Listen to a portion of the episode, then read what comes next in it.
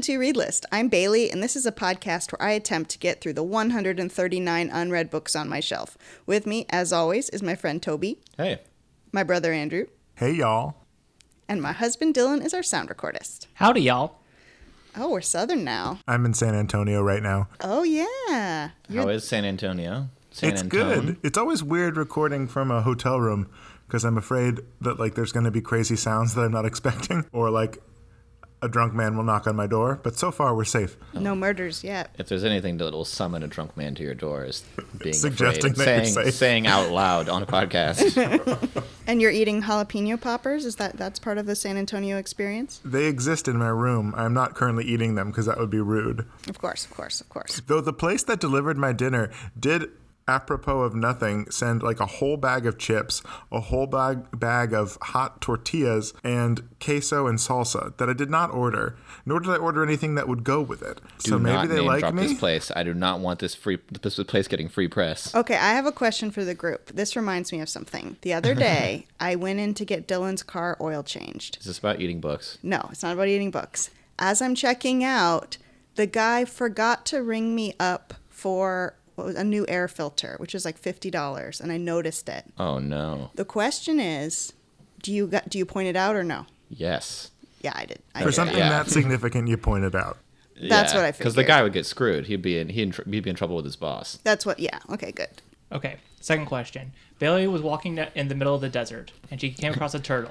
Bailey is on in a cable car, and there's two tracks, and there's five people on one side of the tracks and four people on the other side of the tracks. The guy was giving me a look like, "Really, lady? You could have gotten away with it." But uh, does anybody have any shame to report? Oh yes, I have uh, street shame. Street shame. Oh, I forgot to write it down. Where do you Street live? shame. yeah, a weird I, name it's for a segment. street shame. um, I cannot. Uh, yes.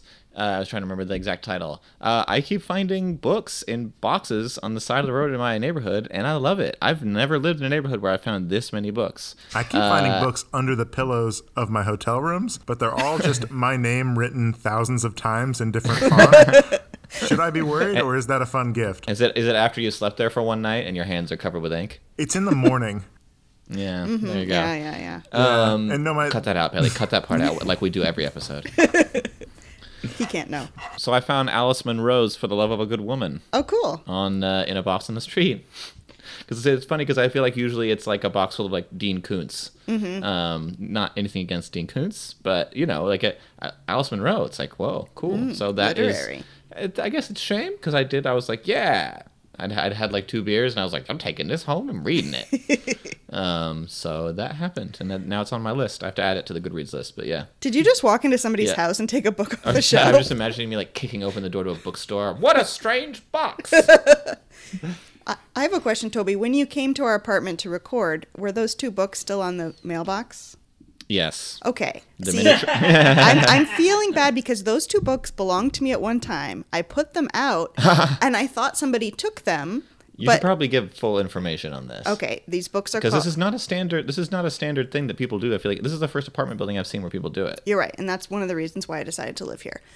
On the mailbox of our apartment complex, people often leave books. It's like take a book, leave a book. It's like a free little library, but without the little adorable library thing. So I left uh, the miniaturist and the lace reader, which you know, it just were ones that I wasn't going to read again. Let's say that. And I left them out. And they were gone, and I was happy somebody took them. And then they've reemerged, Someone and they're like covered back. in mold. And I'm Dylan said something like that they had been on the ground somewhere, and then I'm really sad.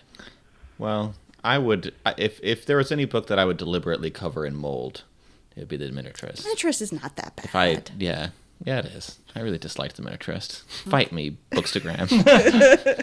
that is funny because it is it is funny to imagine someone is like, oh god, these are so bad. I'm gonna put them in my slightly ajar refrigerator for a couple days and then put them back out on the mailbox. I was thinking somebody used it like you know when your um, table isn't level and you need to put something under it. yeah, that'd be a really unlevel table though. Oh no, I spilled my drink everywhere. Uh, here's a copy of The Miniaturist. Don't add us miniaturist author. Uh, I haven't read the book. For all I know, I love it. It's great. You won't. It's okay. Um, I I don't have any shame because I have a confession. I have transferred my shame with buying books to my shame with buying puzzles. Ah. So like Successfully. Is this why? Is this why it's been so hard to nail you down for podcast recording times recently? Because you're like, I have to record my other. I mean, uh, there's the no two the two assemble list. it wouldn't be very good audio content, but maybe for YouTube. I have gotten really into um, watching this woman named Karen on YouTube assemble puzzles. Her name is Karen Puzzles. I find it very calming. it's nice. Anyway, Toby's rolling his Hmm. I- eyes. no, I'm just imagining that this woman doesn't know she's being filmed for a YouTube channel. like someone's installed like a spy camera, and it's just like this woman who likes to do puzzles. I mean, to be fair, what else is she going to do with a name like that? Yeah, That's true. You're right. I did right. just She have a bite puzzles. of jalapeno popper. thought I heard something spicy pop. But yes, I do keep buying puzzles and I keep seeing puzzles I want. This is all to lead up to I'm on a quest, you guys, to Oh, find it's to find a certain puzzle. It's called Donuts. D O N U T S. It's by Galison.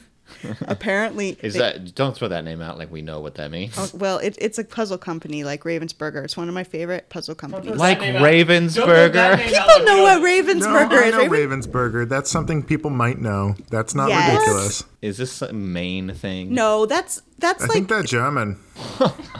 Dylan just pointed in their living room. There's a giant bag with Ravensburger on it. Is that your puzzle coiler? yes. I don't know what to call it. It's a puzzle. It's like a inflatable thing that you can wrap your puzzle around so that you can store it while you work on it. Yes. And I think puzzle wrapper is should be the name of the product. That is a good name. It's called a stow and go. No. Oh, puzzle wrapper is so much better. So much better. Anyway, Puzzle okay. coiler. Donuts by Galison. It's really cute, really colorful, great textures. 500 pieces. Let me guess. It's lizards. It's just pictures of lizards. No. Oh. It's donuts. Oh. Sorry. Anyway, I've been trying to find it, but it's not online, and apparently it's only sold in Target stores.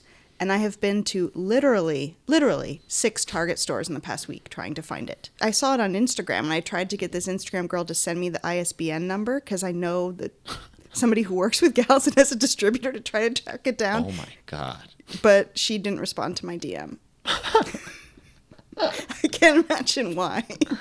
Um, you do you do know we live in an age where you can order custom puzzles, right? So you could just get a picture of donuts I- I- and make I- a puzzle. I, literally explained this to her. No, no, it has to be that one. it, I, it's a quest now. Hmm. So, listeners, Send me ISBN numbers. Don't put this on them. not even that. Go to your Target, find And this donut me a puzzle. puzzle. and se- and send it where you think they live because we're not going to reveal our address here. I put a lot of effort into this podcast. I should Oh, get wow. some reward. Who's getting demanding? Wow. You guys I should get something out of it. Toby, you get street books. Andrew gets jalapeno peppers. I should get this puzzle. Uh, I Andrew get and I would be enjoying the jalapeno poppers, madam. yeah jalapeno peppers are what you buy in the grocery store. Chips, queso. I- and I would say that Andrew and I would be enjoying those things regardless of this podcast.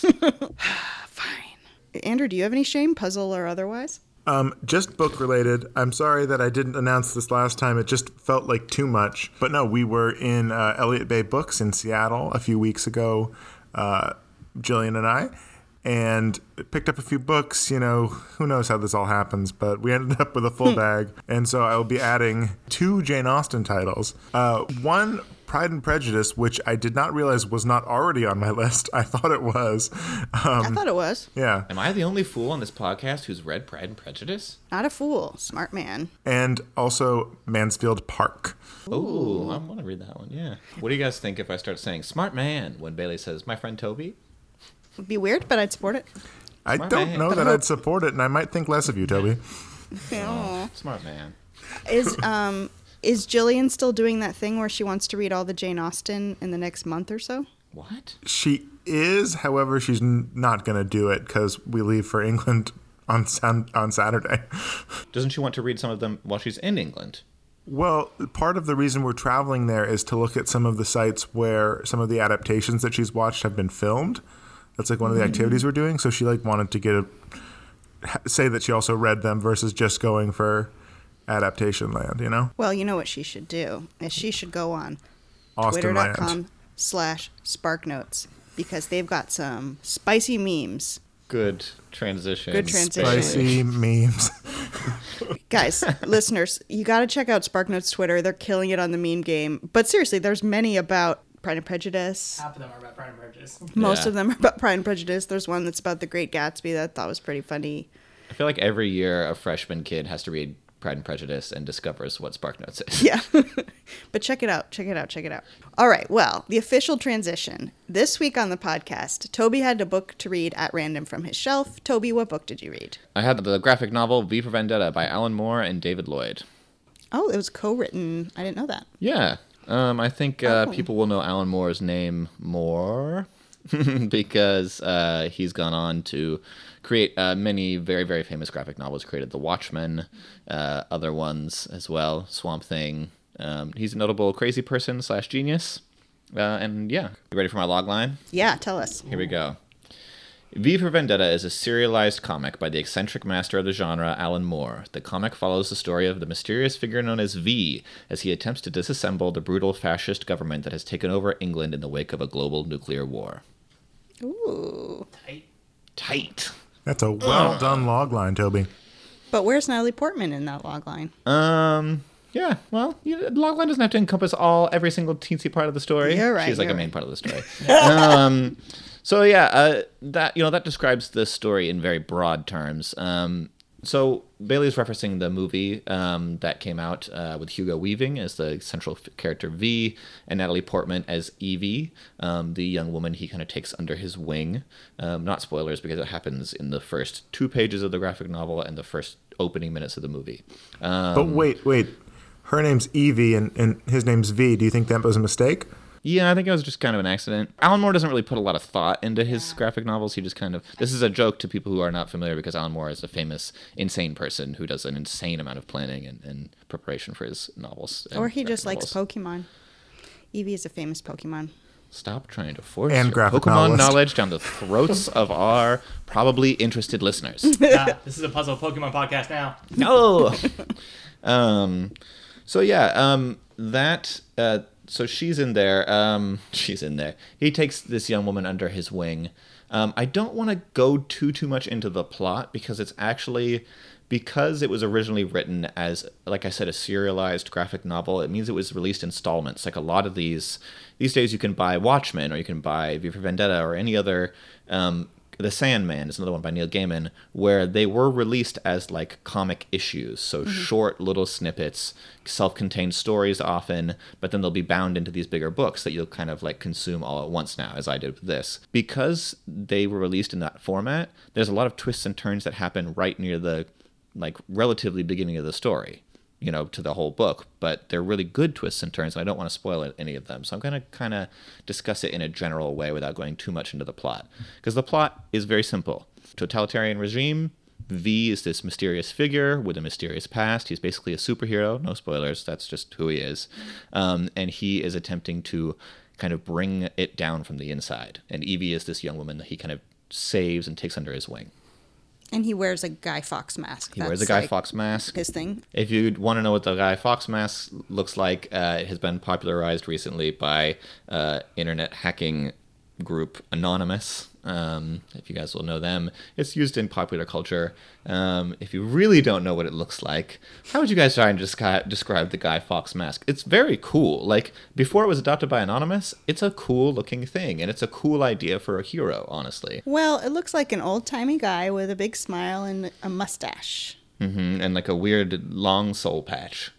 Yeah. and he's got high cheekbones and he's got kind of like a mysterious knowing smile on his face It's like the epitome of meow.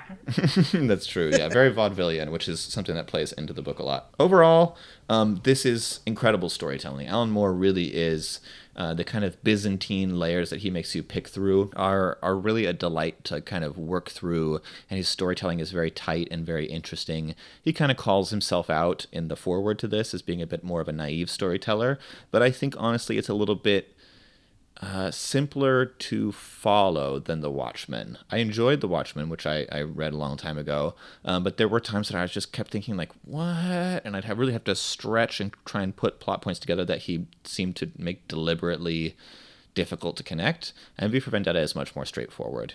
Um, and he's also in this, he's working within the comic system. This is he's a younger writer in this one, so he's under constraints um, that maybe in his later work he wasn't under because he's you know then a master of the genre and they'll let him do whatever he wants. It's similar to like how Stephen King novels towards his later career tend to get even bigger and crazier and less reined in. Um, But yeah. I think it's often better when you have more restrictions. Exactly. That's what I'm. Yeah. Yeah. I'm, so yeah, I, I think I think these restrictions have helped him. Um, with that being said, there the amount of creativity in this is incredible. There's just there's he plays games with all the format of all the um, of all the different comics. There's a whole comic um, that is a song that V is playing and kind of singing, and there's sheet music at the top that you could actually play on the piano, and it's all like in rhyming verse. It's a really cool, creepy song that he sings about like bringing down the government, um, and so that kind of experimentation with form and just just deep, deep well of creativity that you can tell he has is, is just it makes it a joy to read. I will say um, I will get into one of my orcs, um, which is which is the character of Evie. Um, in the movie, if people have seen it, Natalie Portman plays Evie, and she is portrayed as young, but certainly of legal age. Oh, no. And and and cer- I mean, I took her to be even from the poster. If you, even if you only seen the poster, she looks like she's maybe in her twenties. Yeah. It starts out, and Evie is, um, I believe she's she's fourteen or fifteen years old, very very young, and she's working as a sex worker, or she's kind of trying to engage in work as a, as a sex worker. Um, and V rescues her and takes her under his wing it was interesting to me. I really, uh, I really enjoyed this this book. It like claps along. It's got a real good energy to it. Um, you really, the the bad guys in it are really bad. The totalitarian government is very dire and intense. Um, and you just and the character of V is such an interesting one. He's very fun to watch. But he didn't really crystallize to me until I rewatched some of the movie. Oh. The movie focuses on the uh, on the aspect of his character that is kind of vaudevillian and fun and funny. He's still scary in the movie, which he's supposed to be, um, but they kind of lean further into the funny side of him, or or at least the side that enjoys a joke.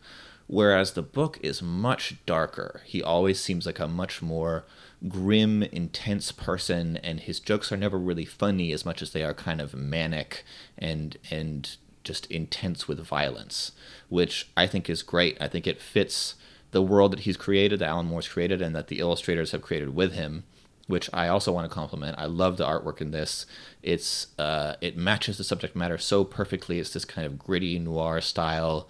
Everything is very dim and hard to see, and it's the color palette is very grays with occasional pops of color. I really love it. Um, but yeah, I, I ended up liking the graphic novel more despite my orc of Evie being mistreated. Um, because it is, it just it feels more feels less like a game. The movie feels like, oh, imagine this crazy world. And this is like the world could easily become this and wouldn't we love someone to save us from it? And that's kind of uh yeah, that's how I feel about that. So it sounds kind of like what are you in the mood for? Escapism or like realism? There are I do enjoy and this is a personal taste thing. The storylines in this in the in the graphic novel get very bizarre. It's not too spoilery to say that uh, the leader of the country of England in the graphic novel is basically in love with his computer that allows him to control the whole country, and he basically goes crazy and like tries to like get together with the computer.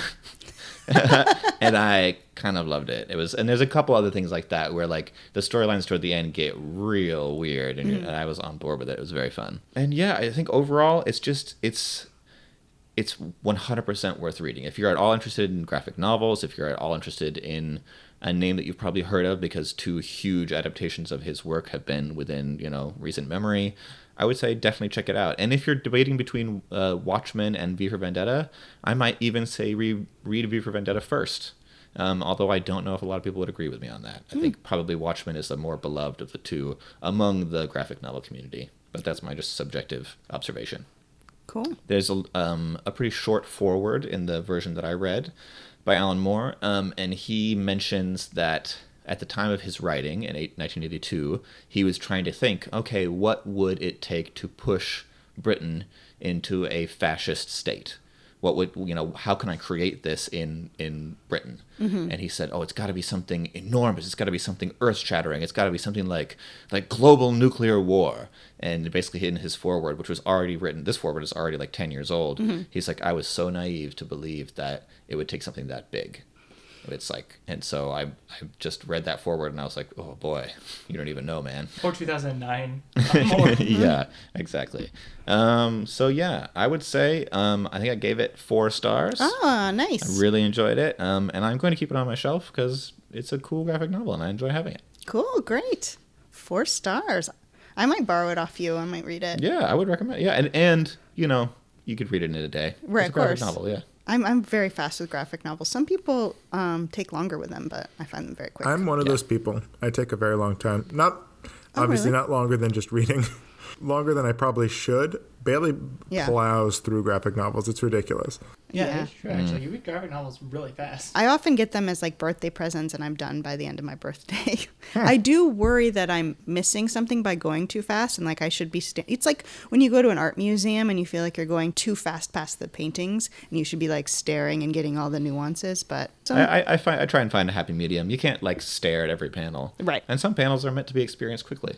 True. Like if there's if there's an action scene, you're supposed to be excited about it, and Good. really fast. true, good point. All right, very good review, Toby. Good job. Thank you. Andrew, do you have any facts on V for Vendetta? I sure do. Alan Moore was born in Northampton, England on the 18th of November in 1953. He was born into a working class family in a working class neighborhood and didn't really meet many middle class people or other children that were more well off until he was accepted into a kind of fancy grammar school. He really didn't like it and said that he began to start thinking that they were, quote, teaching a covert curriculum of punctuality, obedience, and acceptance of monotony. So he started young. Sounds Oh, very. God, Alan would be the worst middle schooler ever. yeah, he would. I he already imagine has a that he giant beard. still has his yeah, his trademark beard and like butt length hair, Just go to your desk, please. tapping the twenty rings he wears on his fingers on the desk. um, he started and came through the British underground comic scene.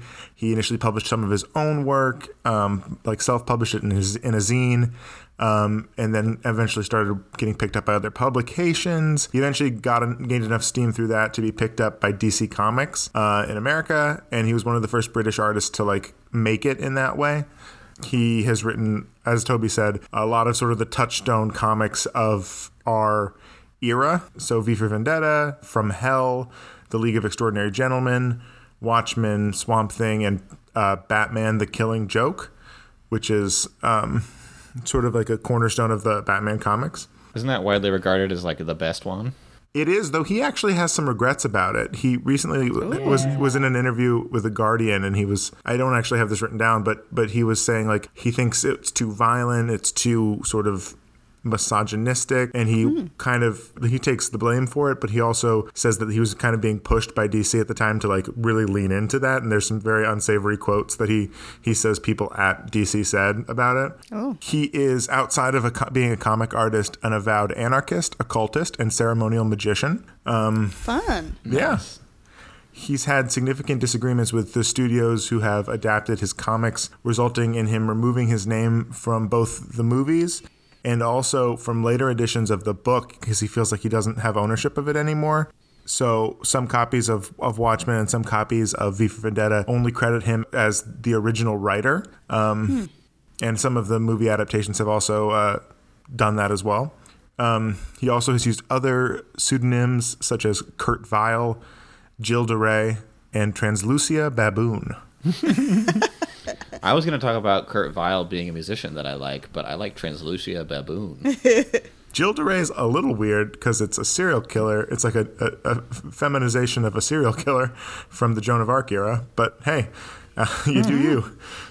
If any listeners don't know who Alan Moore is already, these the names make it clear. You can take these context clues and assemble him from them. Yeah, no, he looks exactly like what you're imagining.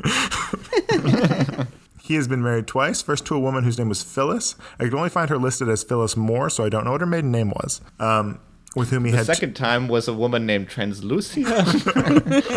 uh, with whom he had two children. Phyllis and, and Alan also had a mutual lover whose name was Deborah, who eventually Phyllis left Alan for. So they, they separated wow. from the from the thruple. oh, poor Alan.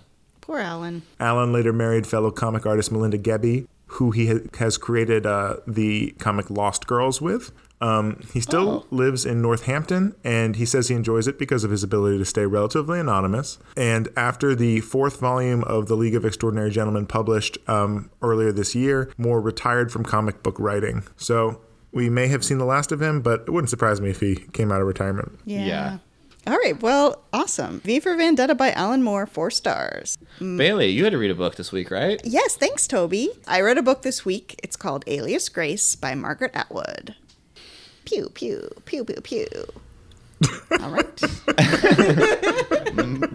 I just couldn't think of something like murder trial, murder.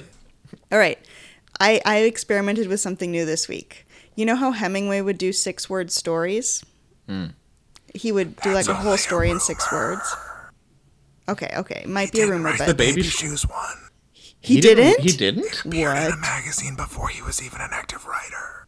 I did not know that. This is akin to video proof that that time Kobe Bryant got the ball like faked into his face, he didn't flinch was actually because the ball was being faked 10 feet away from him. Never mind, that's not something our podcast listeners want to know about. You hit it out of the park with the first reference, Andrew. But uh, What part of Pokemon Puzzle podcast do you not understand? Okay, well, I have a six word summary. You ready? Hot murderer. Did she do it? Hey, Question mark? question mark. Yeah, yeah. uh, that's question not mark word. counts as seven words, unfortunately. What? I'll give a little more context, but essentially, the book is about um, this woman named Grace Marks. It's based on a real person who was really on trial for this, and this essentially really happened to. Um, she was on trial for murder in the 1800s, um, and then got sentenced to the asylum. And then the book follows her being interrogated by a doctor who hopes to exonerate her or to prove that she's not insane and that she should go free. Um, and you and she recalls her story, and the whole time you don't know if she did the murder, if somebody else did it, or if something else happened. Murder. Dun dun dun. I'm trying to think of the third option. Accident. I don't want to say. Ghost. V. Maybe something more supernatural, something more exciting, something more interesting happened. Alan Moore cast a spell on her. Ooh, I really like this book. I really like Margaret Atwood. I mean, obviously, a lot of people do, especially right now. We've been giving her a lot of airtime recently. I know. Well, her book, The Testaments, just came out. People are loving it. People are on Instagram are saying they're staying up late to finish it. That makes me really want to buy it. When when I went to get the puzzle, they had it at Target, and I stopped myself from buying it. Wow. Just like you didn't buy that puzzle. I, I'm proud. I'm legitimately proud of you. Oh, thanks, Toby. Good job. What's that bulge under your shirt? Ooh, the Testaments. Okay. Um, she obviously is an incredible writer. Her descriptions are really are very evocative, very beautiful. Um, so this has that and discussion of gender roles and that sort of subject matter combined with the mystery of a murder, which to me is very exciting. And you're wondering the whole time. You keep reading because you want to know: Did she do it? Did she not do it? Is she telling the truth by saying that she doesn't remember what happened, or is she trying to bring this doctor in like Scheherazade and tell him a story and keep him interested? More like a lies, says Grace. Okay, moving on. No, just kidding. um, so I just have a quote that so you can get a sense of the writing. This is page 22, so right at the beginning. The reason they want to see me is that I am a celebrated murderess, or that is what has been written down. When I first saw it, I was surprised because they say celebrated singer and celebrated poetess and celebrated spiritualist and celebrated actress. But what is there to celebrate about murder? All the same, murderous is a strong word to have attached to you. It has a smell to it, that word. Musky and oppressive, like dead flowers in a vase. Sometimes at night I whisper it over to myself. Murderous, murderous. It rustles like a taffeta skirt across the floor. Murderer is merely brutal. It's like a hammer or a lump of metal. I would rather be a murderess than a murderer if those are the only choices. Hey guys, Margaret Atwood's a really good writer. Yeah, right? Yeah, that's real solid. Wow. Yeah, she's really good. She's great. Um, I also really like the way that the book is structured. Throughout the interviews she has with the doctor, she is quilting, she's making quilt squares, and each section, I think there's about nine sections, is called a type of quilt square. So one called snake fence, one called fox and geese. And, and you can see the, the quilt square at the beginning of the section. And then each section starts with primary sources from the time. So you get pieces from the real Grace Marks interviews or poetry written about her or just relevant uh, poetry that, that reminds you of the time. I really like that structure. It was cool. It's really good for fans of true crime, for murderinos, as they're sometimes called. Um, if you're interested in that, you would like this. It is true crime, but it's also fictionalized and very cool to read. Also, like I mentioned before, I really loved all the feminist themes there's discussion of the concept of hysteria, which I find really interesting. That at the time, you know, men would think, oh, these women go into these hysterics, but really, a lot of times they're just like living really hard lives and frustrated and righteously mad. Um, and I find that very interesting. I also think there's an element to because the murder involves another, another man did the murder and he hangs for it, but the question is, did she participate? Um, and her argument a is that she doesn't remember and b that she was just trying to save herself from him. Like he could kill her. And it reminds me of a quote that's actually by margaret atwood which is uh, men are afraid of being laughed at women are afraid of being killed. So it just shows you the tension that goes on in our society do you, do you and, want the and, exact quote bill? Yeah do you have the exact quote andrew?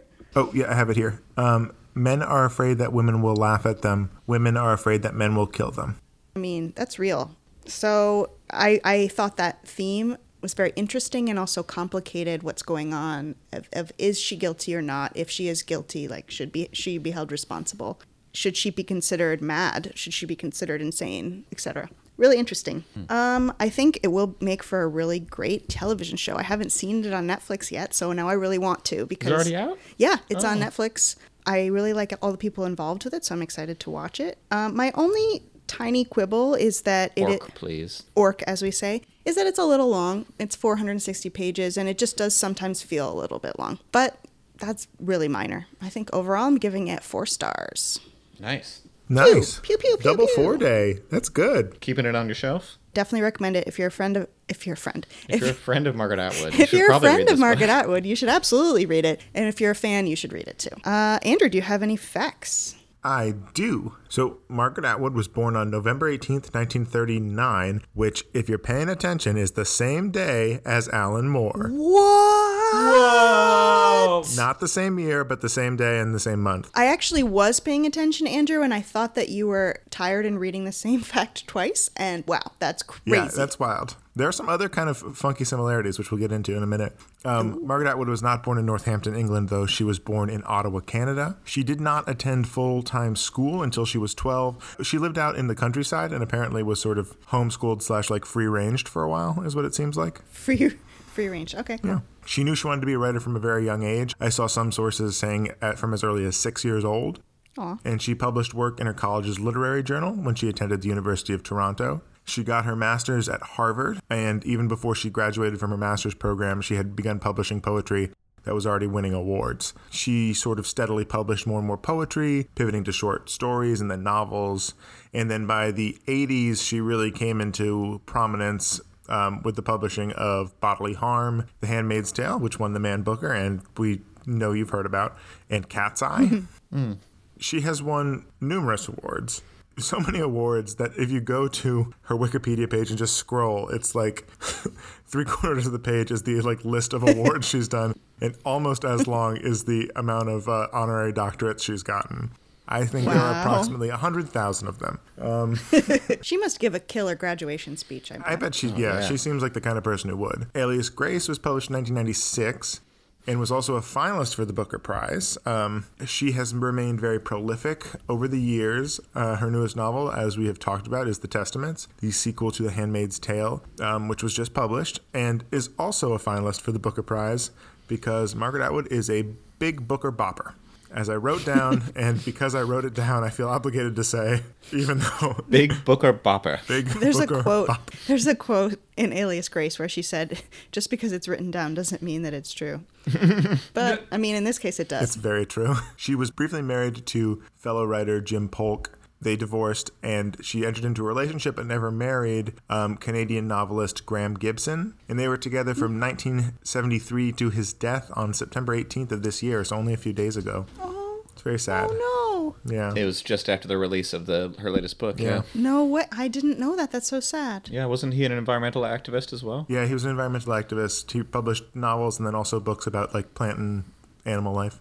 Um, Oh, wow. Yeah, he had he apparently had had a very long illness, so I don't think it was a surprise, but it's mm. still incredibly sad. Yeah, from what I've heard, they have a they had a very like romantic, very like very good relationship. And there's some very phenomenal pictures of them because he looks super cool. He like is rocking a pipe and big old sideburns. Highly recommend looking up pictures of them. I want to see a movie about them. There are is a lot of information about her, and I have a feeling she'll probably come up again at some point on the to read list. So I'll keep this relatively brief.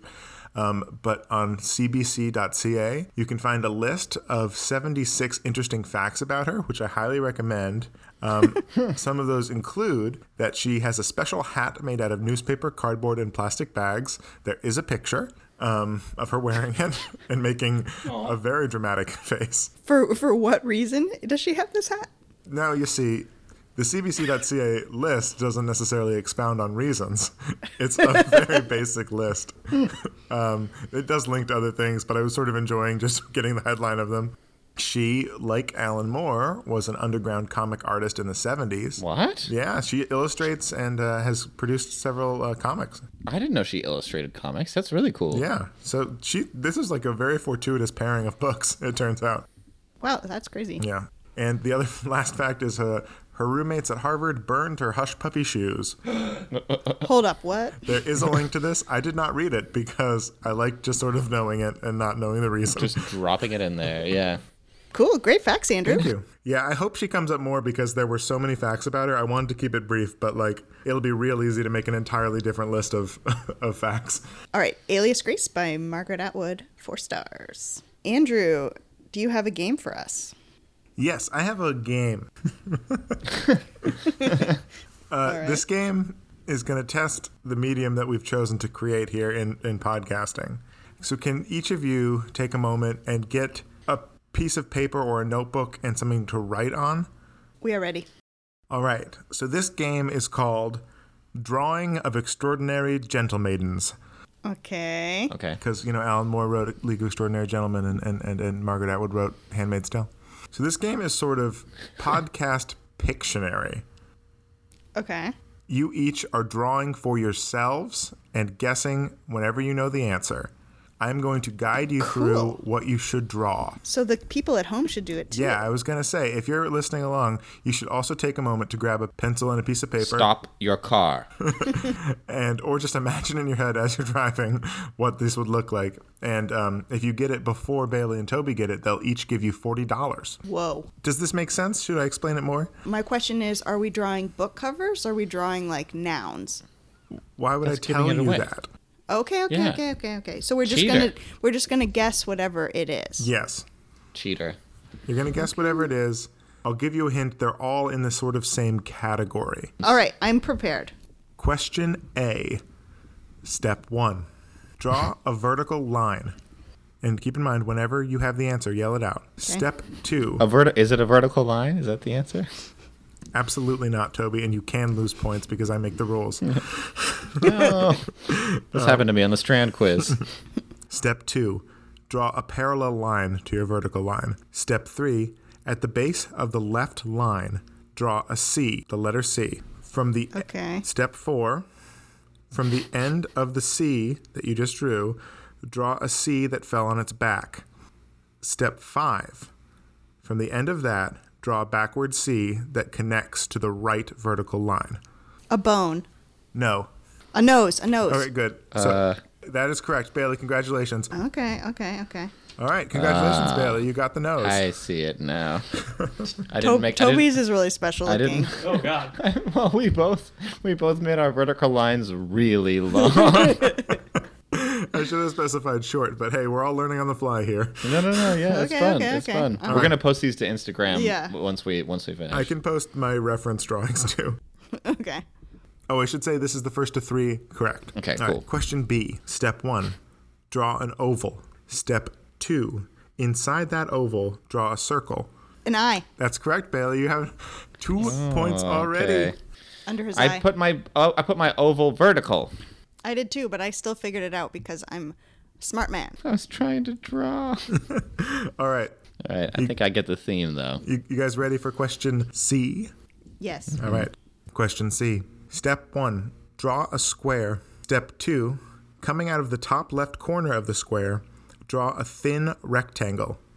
Step three repeat this step three times across the top line, coming off that top line. So in total, we have four thin rectangles. Yes. Or three thin. In total, four. Step four draw a small thin rectangle out of the center of the right side of the square. Are these I, mm, okay? That's the that last the step. Hair? No. Um, it's French fries. think about maybe the maid's tail. A hand. Oh. oh, wow. Listeners at home, I really want you to see. Whoa, Toby. Yeah, no. I, Look at you're mine, right. Dylan. Dylan, look at mine. Mine is not Yeah, correct. yeah. No, Bailey misfollowed your directions. Toby followed your directions, Andrew. I So a hand is not square. Well, You I should needed see my to. hand. I know a hand isn't actually square, Toby. You had to guess it. It had to be easy to tell right. you. Draw something the shape of a palm. take, take your hand out. Put on a piece of paper. Trace Okay, it. Trace that. That's a turkey. All right, so Bailey is leading two to one. All right, question D. Bailey, you can win with this one. Okay. Step one: draw half of a heart, and I mean a heart shape, not like an anatomically correct heart. Ear. Ear. That's ear. correct. It's got to be Bailey. an ear. Bailey's the winner. Oh no! No, it was so close. Guys, we have to do the tie-breaking one though, because I really like it. Okay. Okay, All right, tiebreaker. tie-breaking one just for fun. Actually, no. You know what? I make the rules. This tiebreaker's worth two points. Toby, you can take the win here, or you can take. Thank you. This- the tiebreaker is worth three points. Toby, you can take the win here. Uh, Finally, the Three recognition points? that. Okay. Or you can destroy me, Bailey. All right. Question E. There's only one step to this. Step one, and only one step. Under the first drawing you did, draw a series of straight lines rapidly. Mustache. There you go. Toby's the winner. Yes. You know, he mustache snaked that like Van- V for Vendetta. Ooh, connection. I don't know. It's a joke I made. well, congratulations, Toby, uh. from coming from behind, really rocking it out of the park. Bailey, you were miserable at that game. I got the most I right. no no. Make sure you save that drawing because I, I really want to see have everyone see Bailey's drawing of a hand. yeah. Listen, it's it's interesting. It looks like a necklace. That's true, listeners at home. I couldn't think of anything else that wasn't too similar to other games that I already did. And then No, it's different. Yeah, I, I thought it'd be it, really yeah. different, and it combined, uh, you know, art and then also body parts like the Handmaid's Tale because of hand. Sure. Sure. Well, you you know what's funny is that um, in V for Vendetta, all of the uh, parts of the government are named after body parts. So there's the eye, um, That's and also the, in The and Handmaid's the, Tale. there's fingerman and the nose, and so yeah, Oh wow! Well, in Alias Grace, the body's chopped in four parts. Ooh, just like the four points that I got.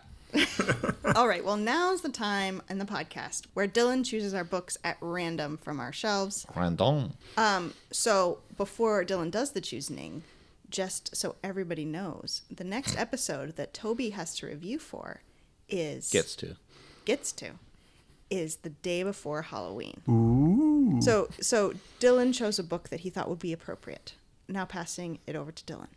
Because I chose number 666. the Great. I have and, that many on my. Uh, fine. Number 29.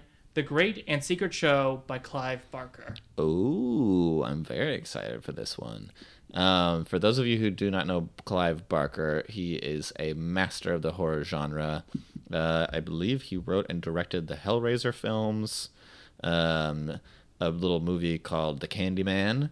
Uh, he's also written very. Uh, he's he's like just below Stephen King. I think if you're into horror, you'll know the name.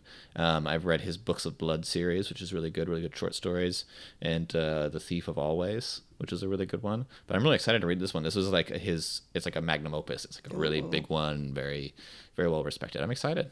Cool. I'm excited to hear about that. That sounds cool. I hadn't heard of him. Okay, what's mine? And Bill, you got number 20. The Casual Vacancy by some dude named J.K. Rowling? You can tell it's a dude because it's not a woman's first name. Yeah, Yeah. it's just two letters. What's up with that? I I am nervous. I am uh, anxious, nervous about it. I'm hopeful. Uh, Toby. I mean, I, I attempted to read it so long ago, and I think I attempted to read it when it first came out. So I was definitely expecting something different, Right. even though I had been warned. It's very different. Okay. There's no wizards in this one. I mean, I only finished half of it, so I can only say there's no wizards in the first half. And welcome to Toby's Covered Under the Stairs. oh no, please don't. All right. So next week on the podcast is a mini-sode. Um, we haven't come up with the title yet. Maybe something like required reading. Our favorite books that we had to read in school. It's gonna be more fun than it sounds. It's gonna. Our favorite books that we were forced to read and then discovered that we loved. Yes, mm. that's nice. And then the next week, I will be covering The Casual Vacancy by J.K. Rowling, and Andrew has Death with Interruptions by Jose Saramago. Thanks for listening to the To Read List. If you'd like to get in contact with us, you can email the To Read List podcast at gmail.com.